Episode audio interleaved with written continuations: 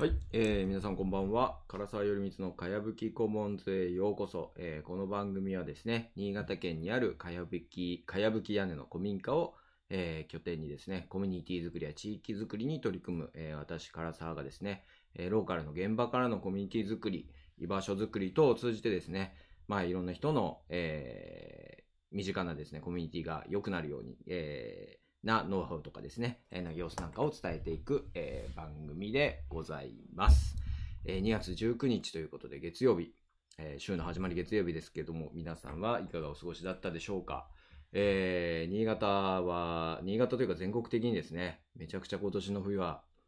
あったかいですね。あの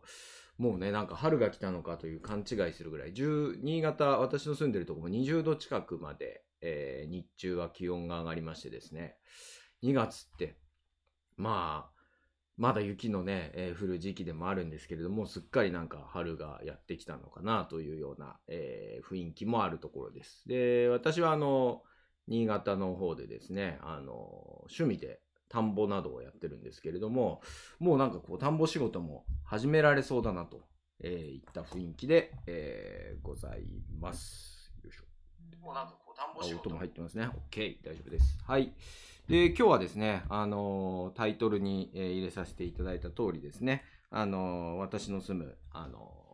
かえっ、と、福井というですね私は新潟県の西関区の福井というところに住んでましてですね、えー、そちらで行っている、あの、あ、間違えた。間違えました。少々お待ちください。えー、っとですね。よいしょ。あれ。これだ。はい。えー、っとですね。はい。スライドが出ました。あのー、うちの村のしめ縄ができるまでということでですね、えー、私は新潟県西関区福井という、え、集落に住んでましてですね、新潟市って一応政令指定都市なんですけれども、まあ、平成の大合併の最後の最後で合併してですね、いろんな地域を巻き込んで、えー、政令市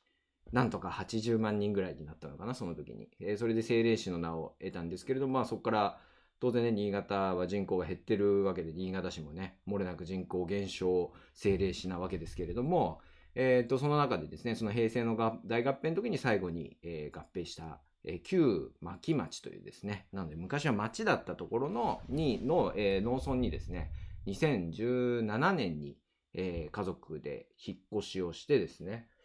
もう7年ですか。7年住んでるわけですけれども、まあ、そちらの、えー、農村地域にはですね、えー、古くからの、あのー、地域行事というかですね、文化が残ってまして、えー、その様子なんかをね、このチャンネルでは伝えていきたいと思うんですけれども、今日はですね、えっと、週末に、えー、しめ縄作りを、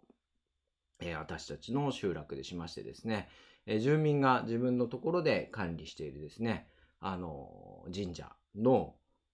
えー、鳥居にかかってるしめ縄を、大縄をですね、えー、自分たちで作ってる、えー、というのがですね、未だに続いてるんですけれども、えっ、と、そちらの、え様子なんかからですね、え地域コミュニティの、え様子、様子というかですね、取り組んでることなどをご紹介していきたいと思っております。えで、無料のうちに番組というかですね、このチャンネル全体の紹介をさせていただきますと、かやぶきコモンズというですね、えー、チャンネルはですね、えー、新潟県にあるかやぶき屋根の古民家、えー、を拠点に私、え、コミュニティ作りに取り組む、え、私、唐沢がですね、え、ローカルコミュニティ作りを実践する人の姿や活動をですね、中からこう紹介していくというチャンネルでございます。え、まさにですね、こうガチで、え、本当に地域に根を、え、張ってですね、活動している、え、中で、えー、まあ、実践の中で考えるコミュニティ論などをいろいろと展開している、えー、チャンネルですね。まあ、自分たちの地域のこととかですね、私のやってる活動とかを知ってもらうだけじゃなくてですね、え、それをもとに、それをヒントになんか、いろんなところで小さなコミュニティや、まあ、顧問というものが溢れる、え、ような、え、状況が作りたいなと思って番組をやっております。で、えー、この今、かやぶきコモンズはですね、あの、コミュニティ作りや居場所作りに関わる今コンテンツを、えー、充実というかですね、えー、やるようにしておりましてですね、えこの図はですね、えこのしらすというプラットフォーム、えを、え立ち上げた哲学者思想家の東博樹さんが、え訂正する力というですね、あの先日新書大賞の2位をえー、取った本ですね。あるか。まさかの今本棚で見つからないという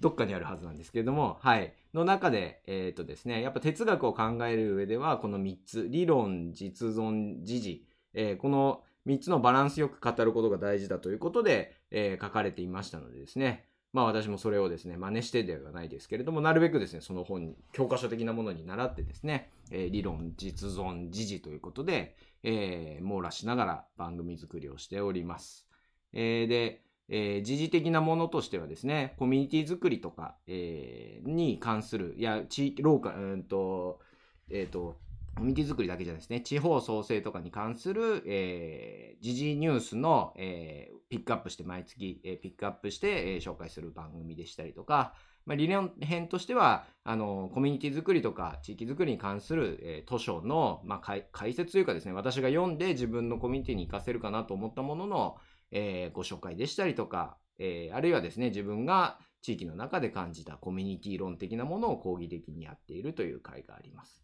で、えー、今回ですね、やるのが実存編ということでですね、あの、私がまさにこう日々地域の中でやってる、えー、活動を紹介する日日というコーナー、まあ、あるいはですね、私だけじゃなくて地域の中で生きる人たちを紹介していくゲスト会など、えー、そんなコンテンツをやっているというところでございます。はい。こんばんは。あ、BCK さん、こんばんは。ということで、ありがとうございます。QPP さんも、こもばんは。ということで、ありがとうございます。さっき土屋さんのチャンネルで見ましたけどね。はい。ランキョウゴさんも、こも、こんばんは。こも、こもばんはというのがあるらしいですよ。コモンズの。はい。びっくりマークなどがやり取りされておりますが。はい。で、このチャンネルはですね、そんなんで、今回はですね、この、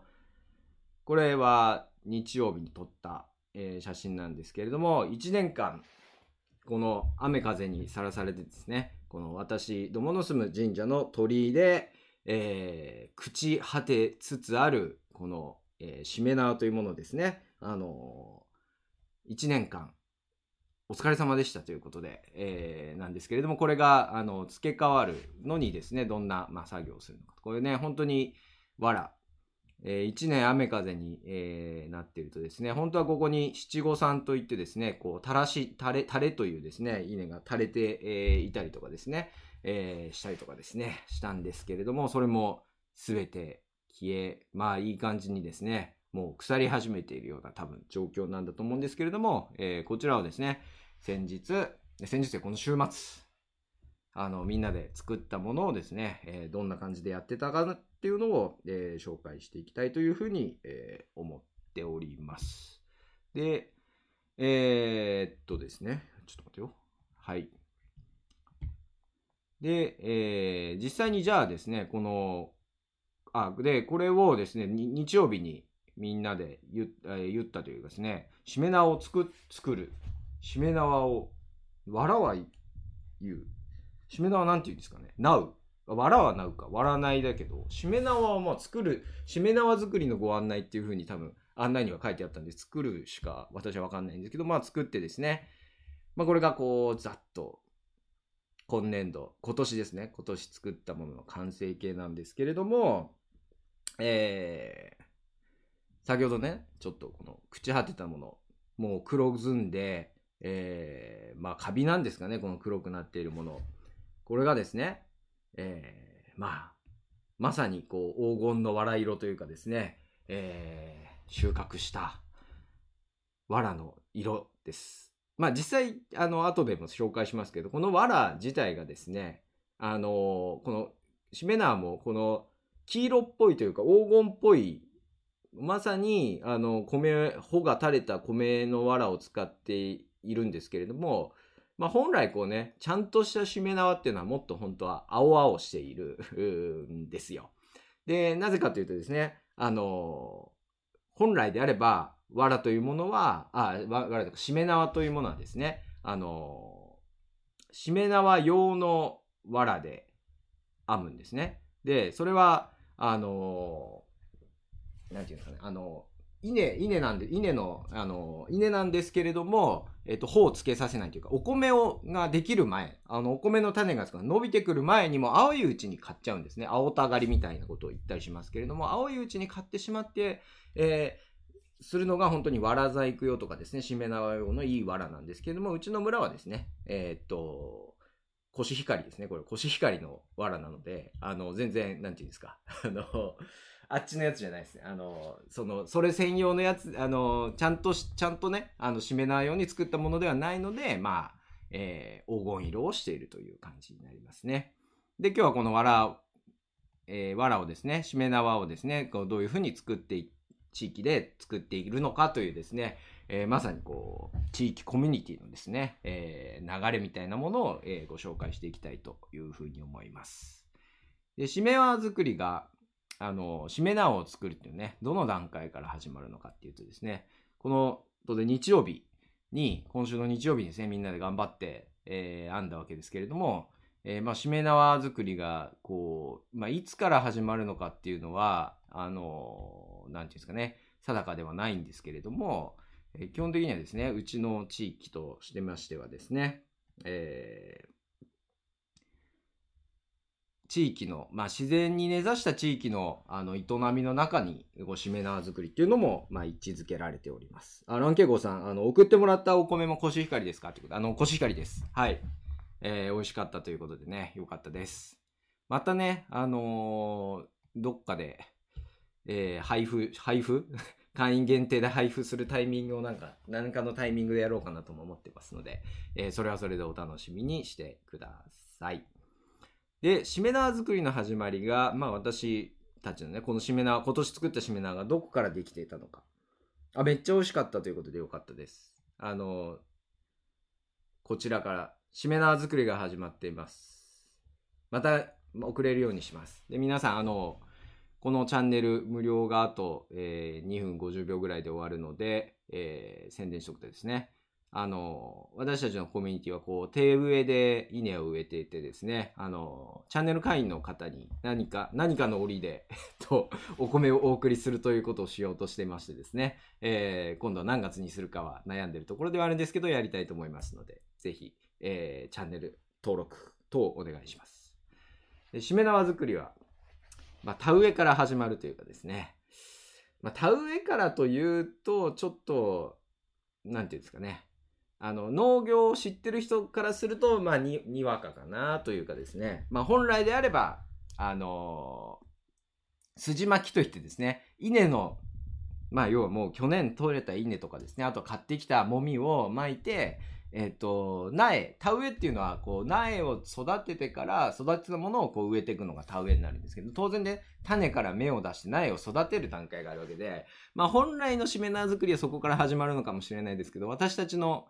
えっ、と、私たちのこう、農業、週末農業コミュニティはですね、苗作りは自分たちでして終わらず、余った苗をもらってくるので、まあここから始まるという感じですね。えー、実際には、この、田植えして、コシヒカリを育てる、育てた、この稲がですね、あの、今こう皆さんのこの手元に乗ってるこの小さい青々とした稲が、えー、しめ縄の、まあ、材料にもなっているということですね、えー、いうわけです。なので、まあ基本的に日中は、あの、日中というかですね、年内というのは、あの、米作りの、なんていうんですかね、あの、米を作ってるところなので、えっと、私のチャンネルでもですね、一回、えっと、米作り、1年間の流れを追うという番組をやらせていただいたので、ぜひ、まあ、どんな感じでお米を育ててるのか、まあ、その過程にですね、しめ縄用の材料も一緒に作っていくっていうのを、えー、ご覧いただけると嬉しいなというふうに思います。はい。で、